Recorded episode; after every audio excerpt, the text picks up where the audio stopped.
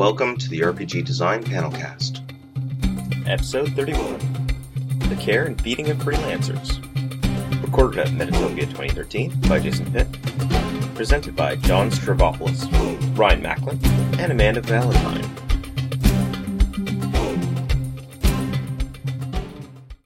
And what is the name of this panel so we all know that we're in the right place? Uh, the care and feeding of freelancers to other freelancers. You're I think you added that last part, buddy. so the care and feeding of freelancers. That's what we're here for. Yeah, we're going to address this whole adding stuff to the contract after the fact. thing. Excellent. Give me a I mean, sec. that's not the way it's done? First of all, get the contract. uh, or not, I mean. Well, we might give contra- uh, contradicting advice here, but that's okay. That's going to help us out. Yeah. It's going to help them out. Okay, so Wow, it's all of you. Yeah.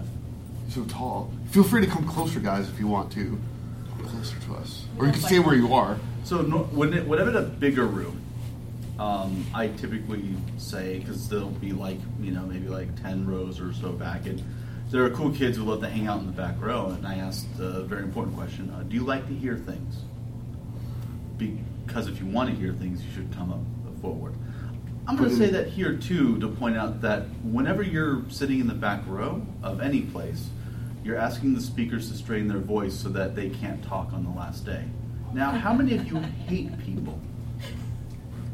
That's So just in general? Okay, you you look In like the morning? It looks like you don't hate people. Congrats. Yeah, you don't hate people. All right. See, we didn't record that part. That was pretty impressive. I like that. You should just we could play that at every con. Oh no, seriously, dude. I, every every um So every John time. Hates people. You hate people? I like Today, people. No. all right. Okay, excellent. I'm gonna hit record on this.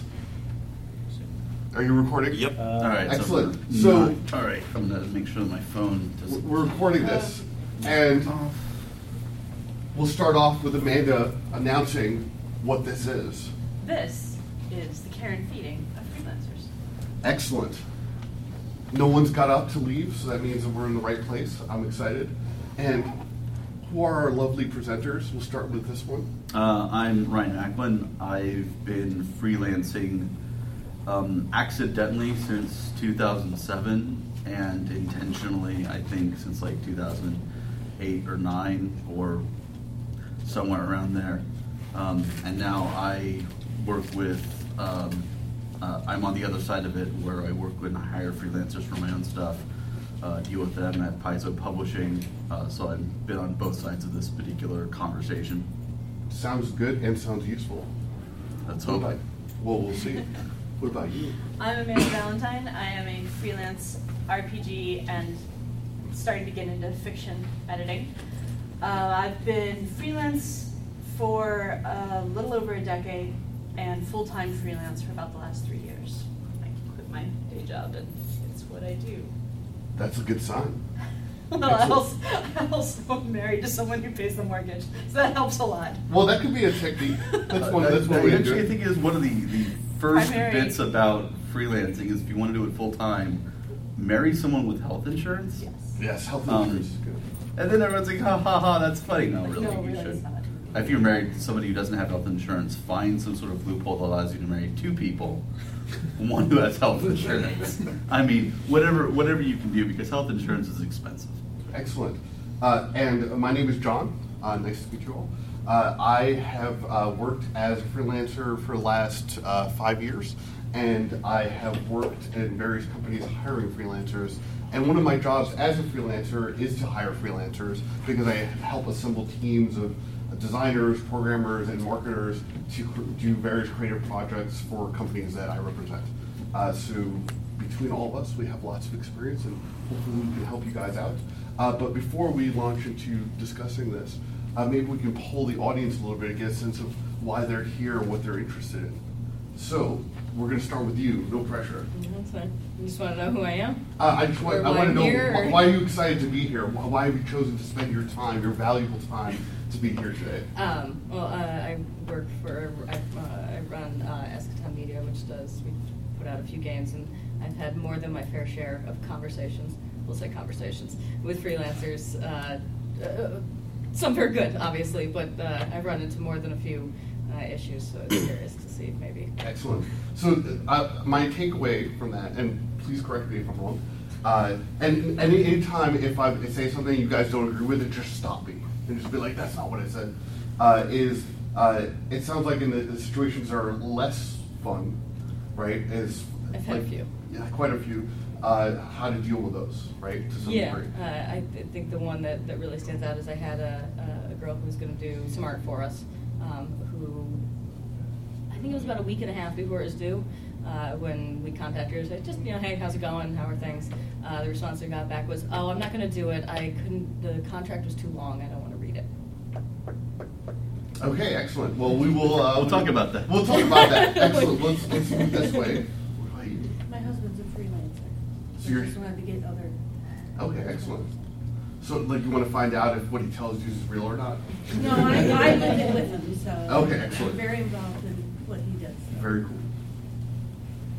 I'm David Cott. Uh, I started Three Hairs Games, a board game company. So I'm um, doing, you know, hiring illustrators and graphic Mhm. design.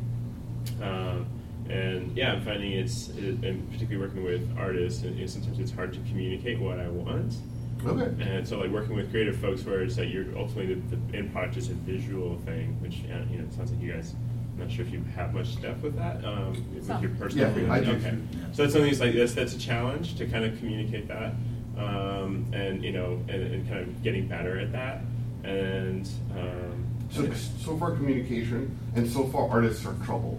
That's what I've been hearing. What I've I had- also, I've art, had art some direction is writer difficult. issues. Art direction, that's a, po- Yeah. I like that, that's good. Yeah. Art direction is difficult, and, then- and some people don't like long contracts. and then a second part to that is like hourly versus by the piece, like how you know, like We can definitely talk to. Yeah, speak. and, and don't let us forget that, right? So keep these things in mind. What about you? Why are you here?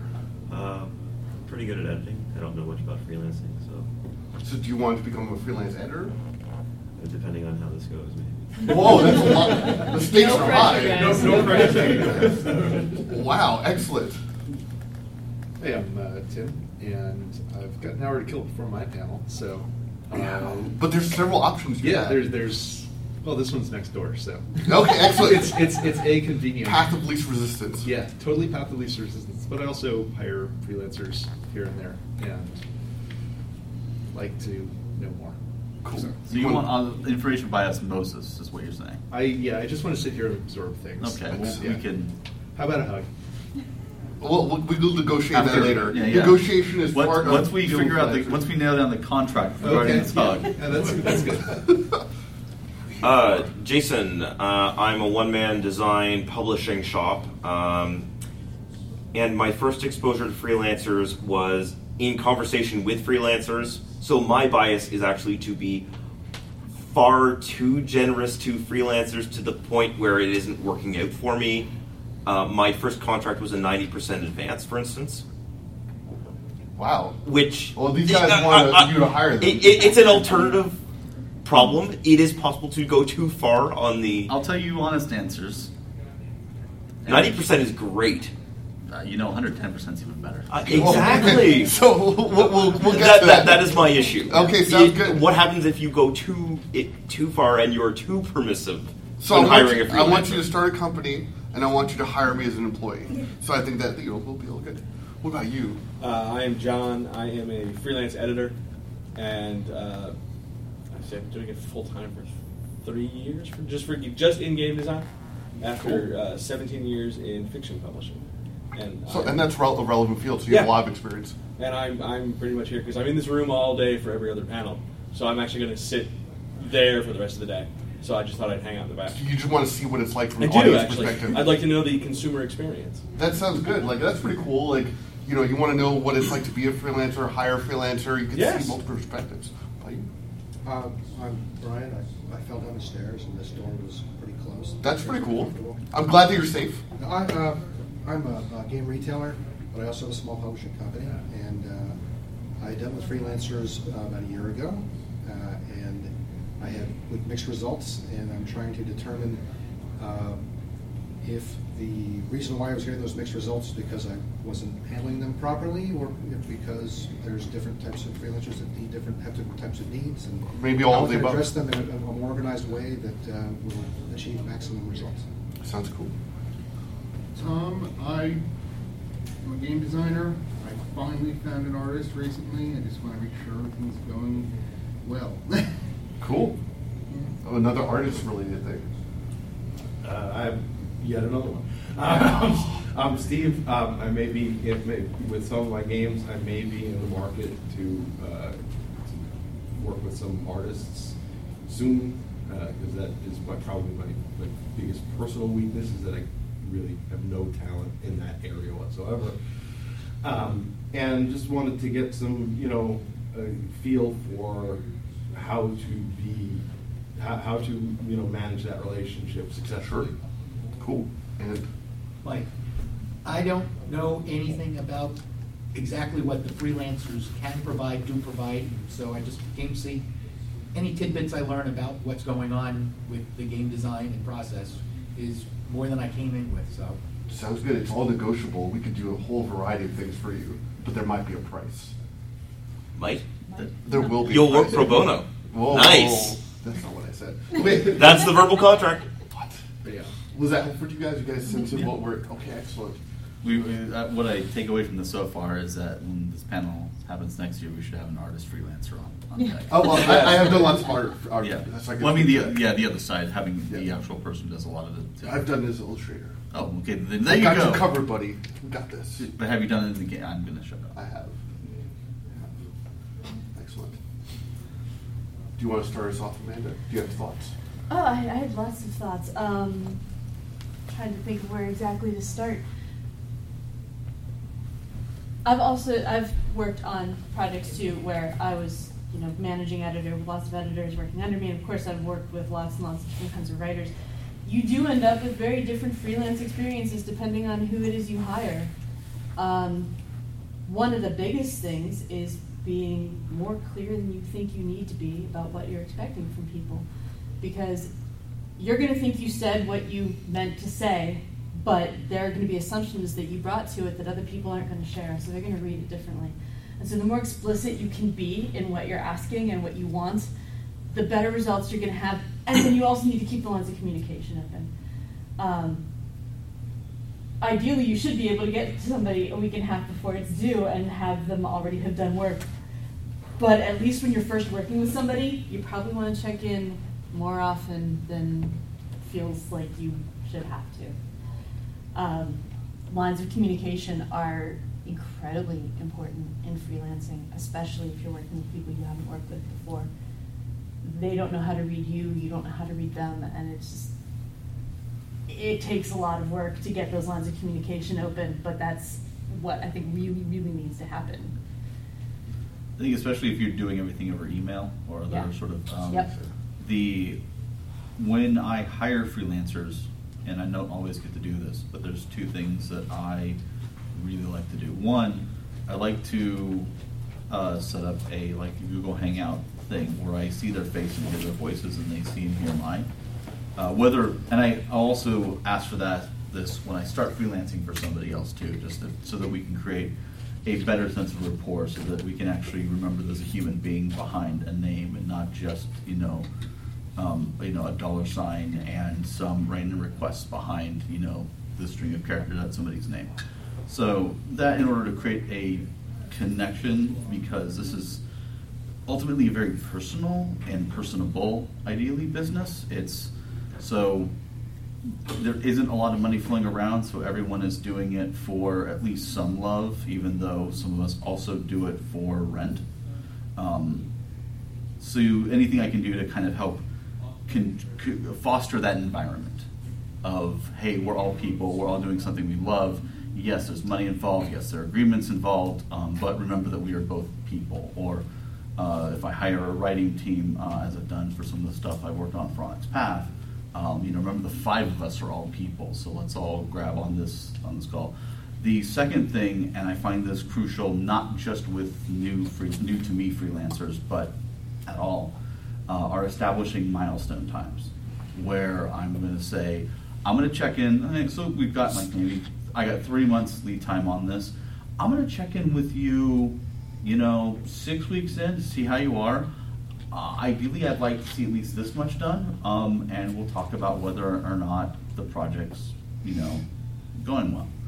Um, I've when I haven't done that, and there's been a lot of, uh, okay, so need three months, and you forgot that you were working for me. I've had that that sort of thing happen before, um, and um, you know, other sort of just poor management on my part and poor time and project and, and sort of self project management on their part.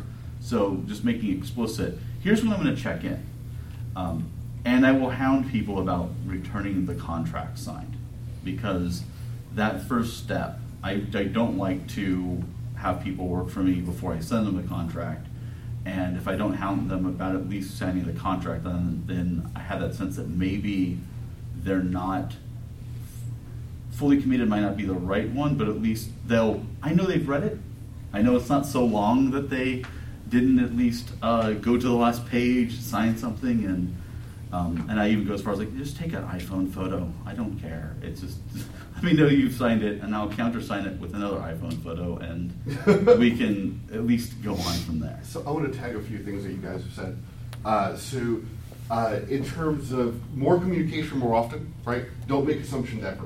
Make no assumptions. It might be as clear as day to you. Might you might think there's common sense. Forget common sense. It doesn't exist, right?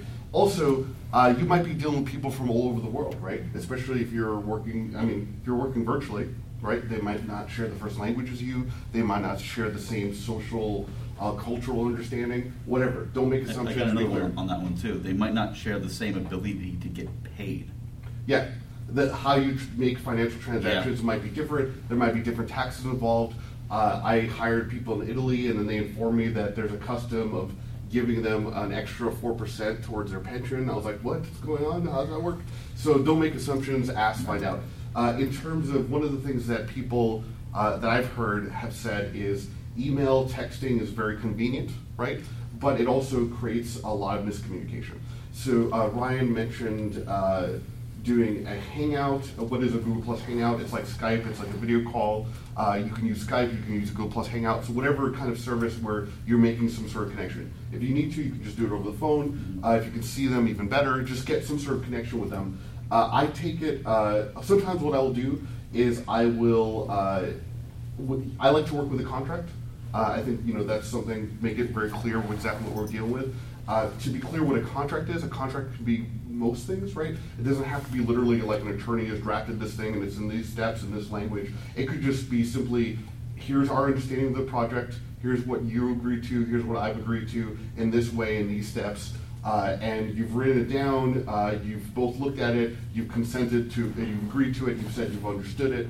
So even if you don't make it complicated, still do something, right? Still have some sort of document that lists like I'm responsible for this. You're responsible for this. If you don't do this, this is what happens. Uh, when you do do this, this is what will happen, right? Uh, you guys were talking about uh, having a conversation in terms of checking in milestones and so on and so forth. Uh, I would I would add to that and say that sometimes people, when they're in the initial relationship, are afraid of bringing up negative things, right? So they're kind of like, oh, you know, it's almost like you're dating, right? Oh, we're dating, we're talking, it's all happy times. I don't want to bring up the bad stuff that happens and the things that happened in the past. But, you know, definitely do that, right? At the beginning, it's the honeymoon stage, right? Everyone's happy to work each other, they're excited, they want the money, they're excited by the project, they're invested in it, whatever. So that's the time to bring up the bad things, not later when people are tired and stressed and they're trying to worry about the deadline and everything. So what do I mean about the bad things? I will say, okay, let's walk through a really quick scenario. What happens when you don't do this, right? Or what happens when I don't reply to these emails in a timely fashion? Like, don't make it just about them. Talk about yourself as well. Uh, what are we going to do? How do we handle that, right? Uh, just make it clear. Find out. And I like to tell people, hey, I know stuff happens, right? Life happens, Yeah. right? Emergencies happen. Maybe they just forgot. Maybe they were secretly hoping that as this deadline was approaching, they could somehow magically pull it through towards the end. Let me tell you, that's like 90% of everyone. Uh, tell them, hey, it's okay to tell me early on that it might not happen We can renegotiate. We can move the milestone. I would rather know upfront than hope and then have it not happen. Right? Let them feel comfortable being honest with you and being clear, and that speaks to you know communication, clear lines of communication. Yeah, I think part of that. Be for just another minute. Oh, go, go. I think part of that is being setting up a way of communicating with them early on. If they feel like they can talk to you, if it feels like it's when they do talk to you, it's a little more friendly than just you know this this this okay get out of my way. um, then they'll be more open about coming to you and saying, look, this went poorly because they are probably just as neurotic as you are in this relationship. They're, you know, a lot of freelancers, it's, it's, you know, maybe their first time working with you, their first time out at all. They're terrified of pissing you off.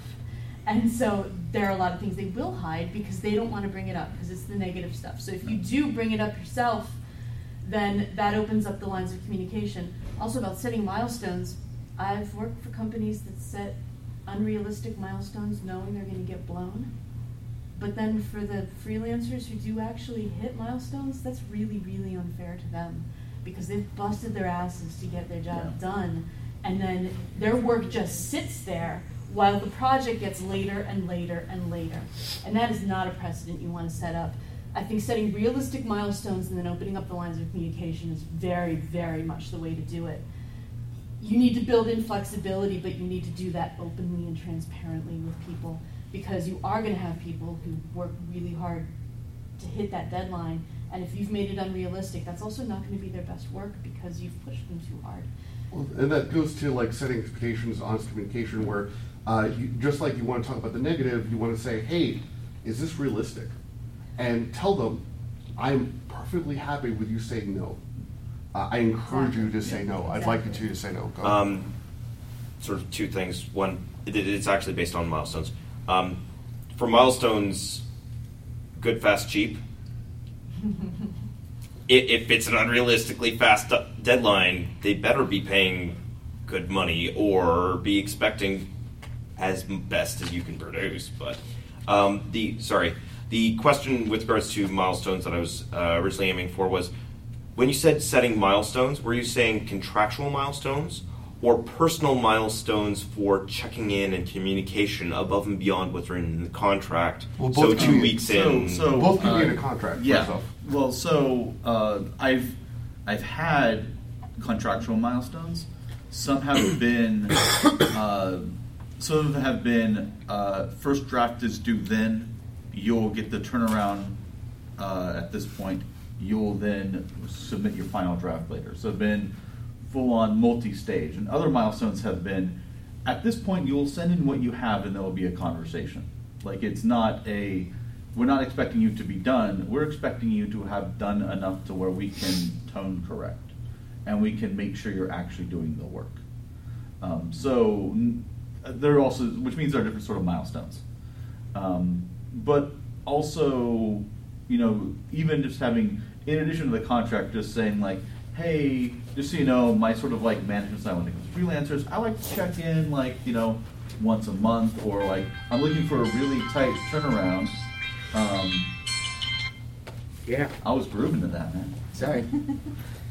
Well, Uh, so so yeah, um, so so uh, I would even just say, n- like, not necessarily within the contract, but just say, hey, just so you know, I'm going to do this, and um, it's not really a pressure thing. It is just because uh, if I don't, uh, and I will often put things back onto me, sort of like what John was saying. It's like if I don't do this, I'm going to do that thing where I contact you too late, and then uh, and I'm doing a bad job as somebody who's hiring freelancers. So I kind of overdo it. If what you end up telling me is, "Hey, there's not a lot of progress," I totally understand that. But that's actually a good response because it tells me you're reading the email. So I'll like let people know that. So I, I like to put the milestones, uh, review milestones included in the contract because I feel like uh, if it's someone who I haven't worked with before, I'd rather be clear and straightforward. If it's someone I have an ongoing relationship with and we're doing multiple projects and so on and so forth, that could probably be more lax because you have a sense of them Right. and so on and so forth.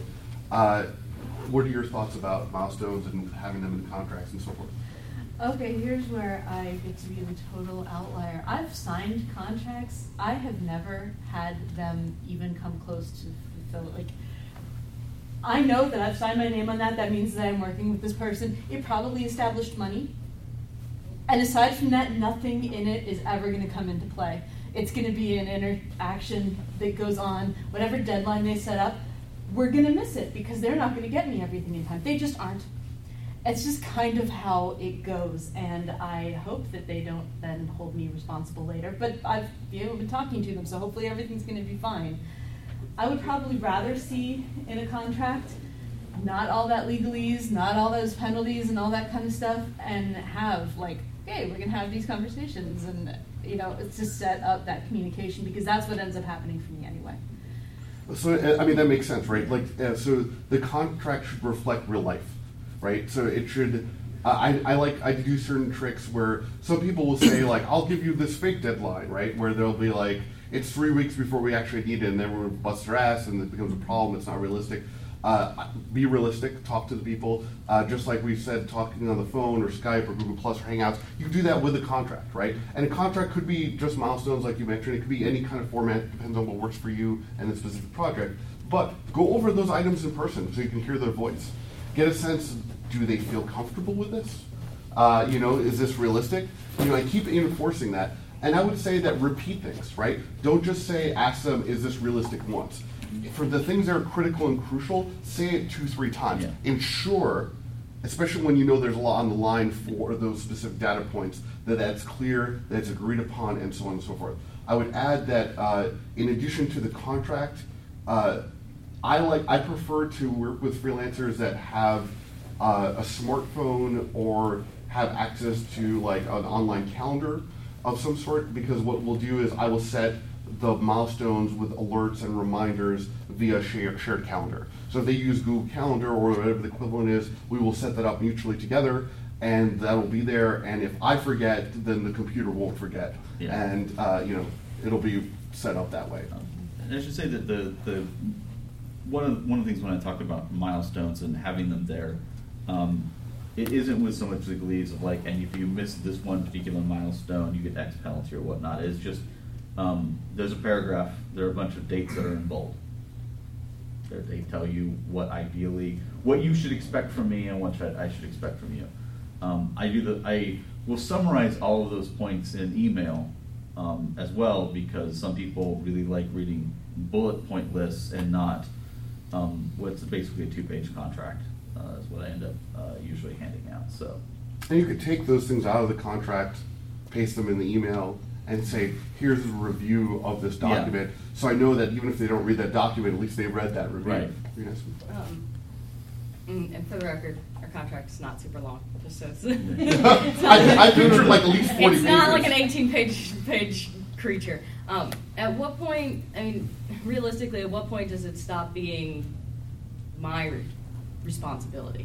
You know, our contract lays out, it's, it- to use one of the, the, the writers that we use, uh, um, you know, our contract lays out, I need this many words by this date, we'll pay you this, uh, first draft is due this date, final draft, you know, and then we will get them back to you, we'll get edits back to you in two weeks or, you know, whatever. Um, and then the final draft is due by this date. I send it to them, and these are pe- this is you know somebody that I see in real life. I see on a regular basis. You know, does this work for you? Can you do this? Is this price good for you? You know, come back to me with what with any changes you have. They say no, it all looks great, it's fantastic, and then two weeks beforehand, I get, oh, we haven't started writing yet. And this is the first draft part, like this is the, the first milestone? Yeah, you know, and, and it's, I think communication is certainly important, following up, and hey, how are things going? Because I know some people sometimes just don't want to say, hey, I'm just, I don't know, all I can write about is unicorns. You know, I don't know. Um, but I shouldn't have to chase after. Well, so the part of that's working pre-qualified, right? Part of that is, uh, well, so, uh, I, from my experience, uh, I feel like I went through like about four years where I kept thinking, I'm paying you money, you should just do this, I'm giving you money, and then I, just- I don't care, I, I give it up. Uh, as a person, I, I don't believe in should anymore because it just I keep failing at that. Uh, so I feel like uh, w- one thing that's important is pre-qualifying, right? Like maybe this isn't the right person to be working with, right? Talk to people that they've worked with as well. I know it might be tricky if you know them in person.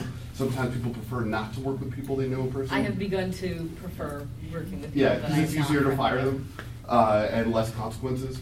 Uh, I'm pretty good at firing people I know. Well, you know, some of us. no, and and, and in ways in which, like, you know, I would like to keep our friendship, so that's what I'm going to do. I don't think that this relationship is working out for Yeah. both of us to the best that it could be. Yeah. Yes. I've Well, certainly so had this conversation. I, I would uh, throw in as well that uh, I would you like to put a f- not a fake milestone, a low stakes milestone at the beginning of the project that's real, but I know that if they fail at doing that, it doesn't tank the project.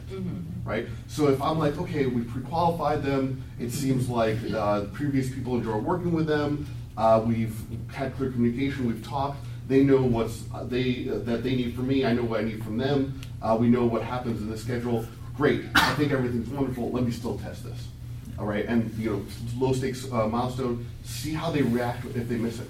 Right? Like, do they just keep making excuses? Is this really just a one-time thing? Is every single milestone going to be like this? Do I still have enough time to cancel out of this and go to an alternative? And I, did- I mean, shit happens. Like Yeah. sometimes. But then you know. sometimes shit happens and it always happens. And then it always happens again and again and Yeah, again. Yeah. So I, I do want to really quick on, on some of this. Uh, when we were talking about communications and contracts, and a lot of questions came up with artists. Uh, so when it comes to art, right, uh, art direction can be difficult. It can be a challenge. Have you guys had to deal with any of that? I've, I've done some art direction. Okay, so uh, I want to hear your guys' thoughts on that. We also now have an artist here. That we do. We do. You don't have the. So wait, well, how about we hear what you guys like to tell artists, or what you would think is a good idea, and then we'll hear from the artist. No, no pressure, buddy. Uh, Well, actually, I have a panel coming up uh, tomorrow from an artist's point of view.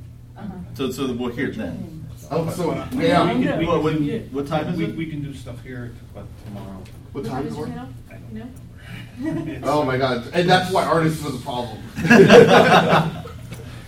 Um, So, so what I I would say is uh, technology is making everything easier in fun, awesome ways. Like just like you could do a Skype or Google Plus Hangout. Uh, that also helps from an art perspective. So what I'll do is I will uh, do an advanced Google search, and I will start typing in the kinds of things I'd like an artist to do, and then just collect a bunch of photos that represent what I might not be able to describe. Right? If you can describe it, great. But if you can't, yeah, and it's not your skill set, that's a really easy way to do it. Uh, so just grab a bunch of photos of doing that. Uh, I know that uh, if you have like an iPhone or, and I think that you can download software on a desktop that does this too. There's lots of software online that lets you uh, pose models, right? So you could do a download, like there's an app called Poser or something, or Posy on the iPhone, and you just download it, and you're like, okay, I want someone doing like this, and then you set email. You're like, make this thing happen, uh, and then like I want. To, this is the pose, and I want it to look like this person photo from the internet, and then bam. I'm learning something. I'm gonna type. To, ty- I'm gonna Oh, write it, this it, down right it- and then you could drop that into the contract. No, totally. Just paste those photos in the contract. You're like, this is what I wanted, right? And what I like to do too, and this goes to the low stakes uh, milestone when it comes to art. Send me your sketch. Don't give me details. Give them an example of what a sketch looks like. Again, clear communication. Don't make assumptions. It could look like a line drawing of like a stick figure with some motion. That's cool. We do. I love uh, Pinterest. Okay. I've just used Pinterest to fill out an art spec, and you know, like like you said, just a bunch of uh, images. But then when I'm like browsing something, i there's a shortcut bookmarklet in my toolbar. Totally. I'm like, oh, pin that. And that could be for the goes great. future, right? Yeah, like, so you're like. I, I know I'm working on multiple projects, multiple freelancers. When you see inspiration, you have a really easy way to collect it so that you don't have to remember it, and it's there for later. Super handy. So how do you politely uh, ask for less problem content? I think there's another. Oh, oh, uh, well, I've stopped being polite about it. Um, when, when, well, so I mean, I start by being polite because you see if that works, and I've weirdly learned with some companies and some people I've worked with that actually, if I'm less polite, I get results, um, which is not really good reinforcement for me trying to be a better person. Um, but unfortunately, it is what gets better results. There was one project where. Um, to specifically answer the question. Yeah. I know you're getting to that. Um, there's one one series of projects where there was a lot of we kept trying to get um, African American people into our books, and every time they were drawn, they looked like um, like I think the, the one one time we got one which was this is this person is not black, this person is a white college professor, not a like suffering like African, um, uh, uh, you know, like you know civil rights advocate. This is kind of the opposite of what we went for. So as time went on, and I had more experience working with, and I was giving these notes to an art director. I was handing them to an art director to then get art, and I would not see it until it was all done and laid out in a book. Um, eventually, I started writing things like, uh, so these pieces that you've, you've done previously, they don't work for X, Y, and Z reason. Um, and so, like, what I need here is this. Here are a bunch of great images I found on Google for this woman. You need to make her real black, not fake black, like you normally do. Was the last line of that particular art spec? It worked. But at first, I try to be polite about saying, here's somebody who, you know, here are a bunch of images. I really like, you know, the way that this person looks. Um, can you try, you know, make something like this? Um, I don't. I don't think you're not polite. I think that what you're doing is a good thing. You're being clear and direct. Mm-hmm. You're not being rude. You're just being to the point, right? And it's not personal. Mm-hmm. You're saying, let me be clear about what I want, and let me be clear about what I don't want. And I want to really quickly tag the don't want part, which is just like you can show photos of what you do want, you can show photos of what you don't want. So I like to collect, uh, uh, like Pinterest would be a good way to do it. You might be afraid if people see this Pinterest because they might be like, "What are you doing, Tim?" uh, but like collect racist imagery, right? Like if racism, let's say, is a problematic thing, like I've done it and it works. I'm like, "Hey, buddy, just to be clear, I consider these things unacceptable. Don't do this, right?" And uh, you know, I think that a little too aggressive. You don't have to be aggressive. Just show them exactly what you don't want, in addition to what you do want. Uh, yeah. I mean, even in writing, I'd imagine this becomes an issue, right? It does. Uh, and again, uh, I mean, at least with writing, something that's fixable without having to send it back. That's a lot harder to do with art. and a lot harder to do with color art. Yeah. Um, but yeah, I mean that's definitely an issue. If there, you cannot assume that people aren't going to cross lines that you wouldn't cross unless you tell them not to cross those lines. And so it may feel completely self-evident to you. It may feel rude to bring it up, but it's easier than dealing with having to fix that later. So there, there's a um, sort of gets to being clear and working with artists and things like that. A story uh, from uh, one publishing house uh, I've worked at where they sent an art spec for somebody with olive skin, you know, somebody with like you know for Mediterranean skin, um, but because it was for a fantasy book, the artist interpreted that as green like an olive. And so what we got back was a. so there is an understanding that when you actually use certain color words, you should, you know, understand exactly wh- that you don't necessarily know what you're asking for or what they're interpreting it as. So there's a quick tidbit to you when it comes to how you describe things. If you happen to use a color word, also maybe have a color sample to go with it. Because if, if what you're doing is dealing with a color palette all the time, Yeah. olive does not look like olive skin. Yeah. So I can totally understand that. And imagine you're dealing with people from different cultures and different languages, and their language, Yes. their first language isn't English. Yeah. On and on and on. Um, if I can give something useful for this, there's something called the Pantone color system. This is the specific color I am looking for. Well, or in this case, here's a bunch of models that happen to have the skin tone that I'm Yeah. looking Right. for. But either way, you have a reference. Yeah, yeah, how- yeah. So there's there's been a lot of times where uh, just using words for reference has bit me, uh, and there have been a lot of times where I've had to suffer the fact that even though I say, please make sure that her spine works like uh, like it, it would normally work, uh, that gets ignored. So so you've the more removed you are from the situation, like if I'm sending notes to an art director and I will not see anything until the work is laid out and I'm proofing it, which means I don't have any approval over sketches or anything like that, um, you know that is also uh, an issue you have you're going to deal with when it comes to dealing with artists or dealing with anybody. The further removed you are, um, the more you just have to accept that um, you may get some problematic content that somebody else doesn't care about and affects your final work. Well, so there's uh, some things tied with that, right? So we talked a little bit about how to avoid it from happening, Mm-hmm. right? So in the sense of like, be, be clear what you're talking about. Words don't necessarily translate to the final result. Olive skin, it doesn't look like green olives, so on and so forth. Send them images of what you want. Send them image, images of what you don't want. Especially if uh, you are working your directions are going to go to another party, which then goes to another party. The more specific you are, uh, I mean, even send them a PDF, right? Don't even do an email. It's too easy for them to copy and paste what they want and ignore the rest. Send them like a completed thing so that they can just forward it and pass it along. Uh, but so let's say what happens when you've gone through all of this, right? And again, just to be clear, you mentioned like, what if they the spine doesn't work the way uh, that I think it does, right? Because there's this thing, there's some art that has people's spines looking like they're cracking and so forth. Uh, but the thing is, I know people who can do that in real life.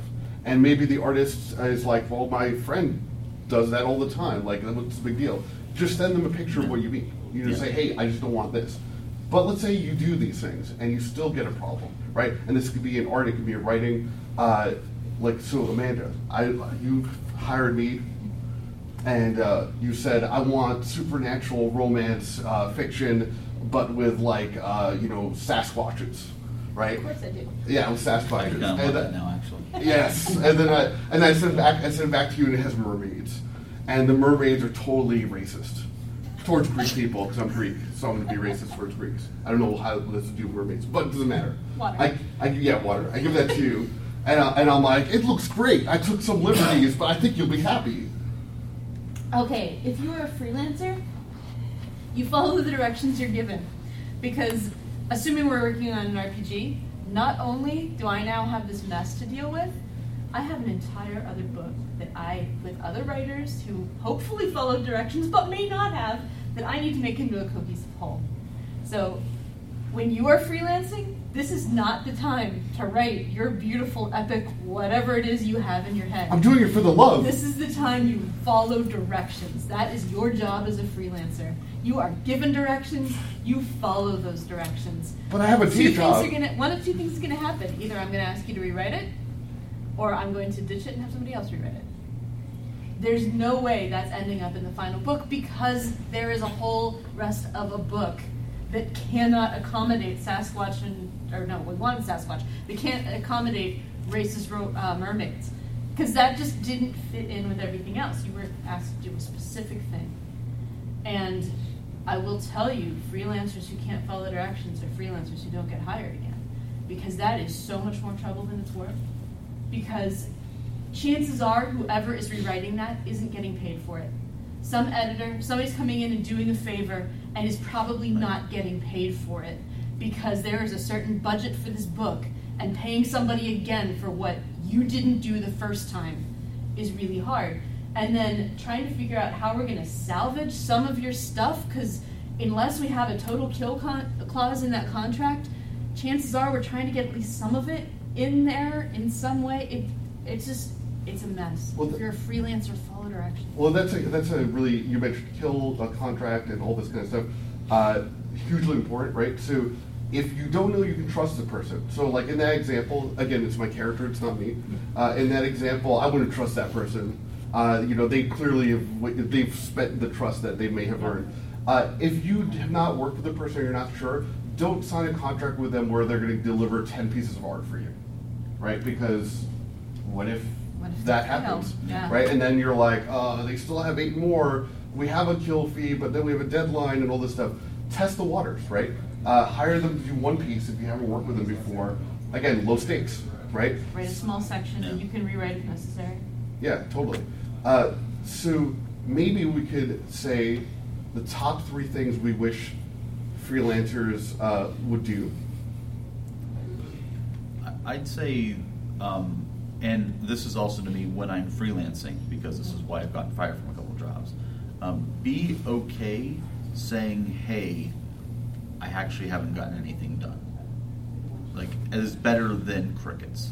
Yes. Yeah. Crickets So- is the worst thing you can do from either end. I, I have anxiety. I, I take medicine for anxiety. Um, and uh, working with freelancers sometimes makes me feel like taking more because I, you know, if I, if I don't hear from you, I don't know what's going on. Um, and it, which means I can start assuming the worst of, of like, okay, this person not only is not responding to my emails about checking in, that means that I can't trust them to deliver anything. I really should just uh, find somebody else because now I'm going to start freaking out about whether or not I can trust them to. Re- if I can't trust you to respond to me in the first place, how can I trust you to deliver? Awesome. So that, well, let's jump back and forth. So is your one? You're gonna get two more. What's your one? Um, I'm gonna build off of that one a little bit um, because also as a freelancer, when I hear crickets for the person I'm working for, like I feel like I'm creating in a vacuum, and I hate that. I may work from home with my cat and nobody else, but I want interaction with people. I want feedback on what I'm doing. So I think lack of communication on both sides is probably the biggest thing. So so you need to communicate both as someone who's hired a freelancer and someone who is a freelancer. You need to be talking to each other clearly and often. That's my first one. What's your number two? Um, And we're gonna get that- more positive after these three. Sure. I, I think that actually having having some way of saying, uh, "Hey, I think we're out," you know, a kill clause, you know, just a, some discussion of if this does not seem to work out for us, we have a graceful way to exit without uh, dragging each other in the mud. Um, because I've been in the, the dragging, being dragged under the mud thing too, and stuff like that. It's just like, okay, no, we, we tried this, good. Maybe in six months we try this again or something. I don't know. But having a good, graceful way to back out of a situation that isn't working for you um, is awesome. So I want to tag that really quick, which is uh, when I write contracts, I try to write them in a way that if you don't do X, Y, and Z, you effectively fire yourself, so that I don't have to fire you. So that I can just gently say, "Hey, remember clause 11B? Uh, you know, it sounds like this is what's happening. Let me know if I'm mis- uh, if I'm wrong." Right, you get to like, and you're asking, you put in the question. You're not saying, oh, "So clause 11b now, son." Let me. Yeah, let, you're let's, like, let's just be clear. Like Yeah. it sounds like this is what's happening. yeah, is it? Yeah, that's pretty awesome. Number two. Uh, number two for me is going to be being clear about what expectations are and then following those expectations. So, you know, whether you're hiring or being a freelancer. And, and this is, for me personally, this is not the contract. The contract ends up being legalese mess that I sign and whatever. This is consistent, this is an outline. This is checking in regularly. This is, you know, having discussions about things, being open to questions. What? We didn't talk about outlines. We didn't talk about Well, that outlines. could be your number three. my. Um, style guides is another thing that came up for me as a writer. Like, often you have a style guide. Follow the damn style guide because if you don't, the editor, for no more money, is going to be going through and putting those styles in on all of your writing. And I mean, that, that's what it ends up being. The, the, the editor, for no more money, does your rewrites, fixes your styles, is doing all the stuff you didn't do that we specifically asked you to do.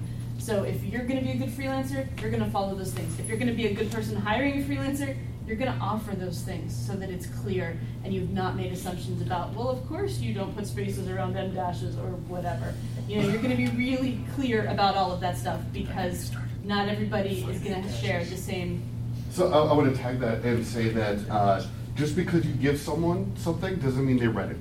Right. Right, uh, and and like that's like we see that at conventions all the time where we're like, here's a description for a panel, or here's a description for a game, and people show up, and you're like, cool, we're about to do X, and they're like, oh really? I thought it was something else. Like, we're like, oh, that's cool. I just wanted to sit down and play a game. I don't care what it is. Yeah, and then you tell them what it is, and they're like, "Whoa, I don't want to play that." yeah. I'm like, "I thought you didn't care." Well, now I do. So that's the thing. Uh, if you're going to send them documents you know are crucial, whether it's a contract, style guide, I would say is up there, right? Uh, outline, whatever it might be. Uh, read it. Have them. I, I mean, people don't like it when I do this sometimes, but I find that after we do it, uh, it makes it all worth it. Which is, I have them read it to me. Like I call them up and I try to keep it as simple as possible so they can do it fast. And I'll be like, and I'll tell them, hey, this is just for your for you. If you have questions, just read this for me, and uh, I'll take notes and just ask me questions. That way, if I'm there when they read it, I know they read it, right? Uh, so that helps quite a bit. You're number three. Um, outlines. which is not a here's you know by chapter what goes on. This is a much more comprehensive tool of. Um, I, I put my deadlines, all the milestones, everything in the outline as well because that is a very easy place to put uh, that information, so you don't have to look at the contract for the very basic pieces of eh, this is when I need something from you, is when you get something from me. Um, it's still in the contract, sure, but that's actually to me a more important place to put it. Uh, all the information of here's like the tone of the book. Here are things I do want. Here are things that I don't want. Here's a lot of the the threads that we're going to do in this book. Here's the the chapter and section breakdown and who's writing what. Um, my outlines tend to be around like 1,500 words for a 50,000 word book, um, maybe a little bit longer depending on how complicated it is. But uh, outlines are awesome because not just because they tell you ideally what I do and don't want, which is the beginning of a conversation if you aren't clear or have different ideas or whatnot. Um, but if it's a multi-author project, it also tells you who else is doing something and who you should talk to about things. And what also what else your stuff has to tie into so Yes, yeah, that's going the- the contextualization, yeah. Well, I mean, you can. I, I mean, this is a little bit of a dirty trick, but uh, there was one time where the stakes were really high. I sent people, I sent freelancers the pictures of all the people and staff that would be unhappy if they messed with their deadline. So I was like, here's the eight people. I mean, some people do that where they on their website they just have here's our employees or staff. I'll, I can send them the link to that page. I'm like, here are all the people who have to do all these things and can only do it when you deliver. And if you don't, they're going to miss their families because they're going to be working here on the weekends. It's going to be horrible. Please don't make this happen. Uh, but what's your number three? Uh, my number three is going to bring up a new topic, which is in an industry as small as ours and as interconnected as ours. When you're on Google Plus or Twitter or at conventions, you're essentially job interviewing, and people are going to get a sense of whether or not they want to work with you because of how you are in public, and online is in public. And so, if you are someone who is conscientious about things, someone who is you know easy to talk to and easy to work with, they are going to be more likely to want to hire you as a freelancer. They will have a sense of how you are communicating, but they'll be more likely to work for you too because it goes both ways. Um, but on some level, if you are interacting with the community you're working with, even if you're doing it socially, this is going to have an impact on work relationships too, and it's I think that's important to keep in mind. I've, I've been told by, by, by people that I'm sometimes too intimidating and they don't want to talk to me about jobs. I, I've heard people say that about you too. uh, so, uh, we were talking about what we wish freelancers would do differently when working with them, or what, what they would follow. Uh, let's talk about you guys in terms of like working with freelancers. What mistakes have you guys made? I know we all make mistakes. What mistakes have you guys all made that uh, you would do differently or do do differently now uh, because you know that it makes a difference as far as making this relationship work? Uh, so, we'll start with Amanda this time. My biggest one, really, uh, it all has to do with expectation. Almost every time something has failed spectacularly, it's been because expectations weren't set out clearly. Um, it's been lack of leadership on some level or another. Um, whether that was sort of someone that I was following or a leadership role I was supposed to be in that I wasn't fulfilling properly or whatever, it has almost always been a leadership issue, which comes down in many ways to communication. Awesome.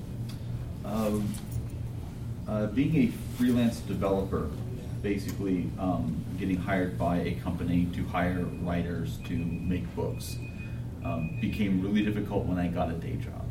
And so plans that we had been made eight months in it, uh, out, um, uh, I was trying to juggle with a completely different uh, uh, time constraint and, and availability and whatnot. So, um, n- sort of being honest about what my bandwidth is for managing a project and for executing projects uh, as life changes is the big struggle that I've had to deal with both as a freelancer and as somebody who has hired freelancers because it's I've had the situation where I expected, know, yeah, once you turn in the milestone, I will be able to, to get on it, and for that to be like, oh, I said that a month ago. That was not a good thing for me to have said because now we're I'm apparently having to work overtime every you know every week. So uh, that time management when life changes. has been- And things happen, so you talk about the, uh, talk about it at the beginning and come up with a procedure for communicating when those changes need to happen. And if you know that you're about to get married, if you know you're about to move, if you know you're about to change your day jobs, if you know that there's big life events coming up, assume that it's going to be way more hectic for your schedule than you might originally think. So we got about two minutes left. And one last piece of advice. Freelancers are allowed to say no, and that doesn't mean you'll never get hired again. Yep. It, it can often feel like saying no means, oh my gosh, I've just passed up the last job anyone's ever going to offer. That's not true. It really isn't. You can say why. Like, hey, I'd love to do this, but I'm Right, busy. exactly. I, I call this the third taco thing, where, you know, if you have a couple tacos, maybe you're full, you look at that third taco, you could have it. Uh, but if you turn it down, then it's not like it's the last taco that will ever exist. Um, you know, there will be a taco again, just like there will be somebody else who's like, yeah, I kind of like this thing you did. Um, you know, all of us who are freelancers keep getting hired, and we even occasionally boggle why somebody is, why is that person getting hired again? They're horrible. It's like, well, because this industry is about someone loving something that somebody does, and you'll keep getting work as long as you aren't a complete and total asshole. I would like to. Well, we're On, on a, on a different. uh, We got- we got one minute, so go for it. What's, what's the, what's the best way to ensure for someone who's never hired a freelancer before, during negotiations, that we negotiate a fair, a rate that's fair for both me and the freelancer themselves? I mean, if you go online, there are a couple. There's lots of different rate sheets you can look at. I would uh, contact multiple freelancers. Don't ever negotiate with just one person, so that way you can kind of get a sense of what everyone's interested in, and always be fair with your budget.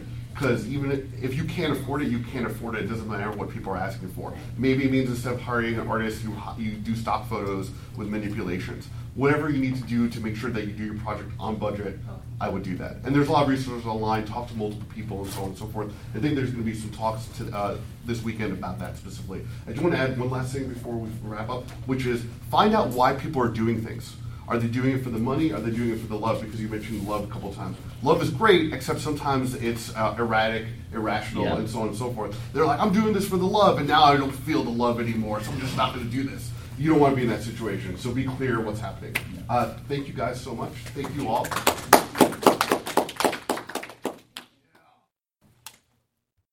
This seminar recording was made possible by the generous contributions of the panel speakers and the Metatopia convention organizing team, Double Exposure.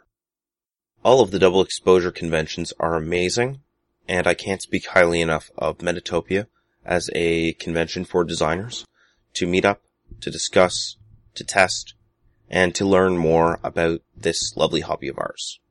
You can find out more at www.dexposure.com.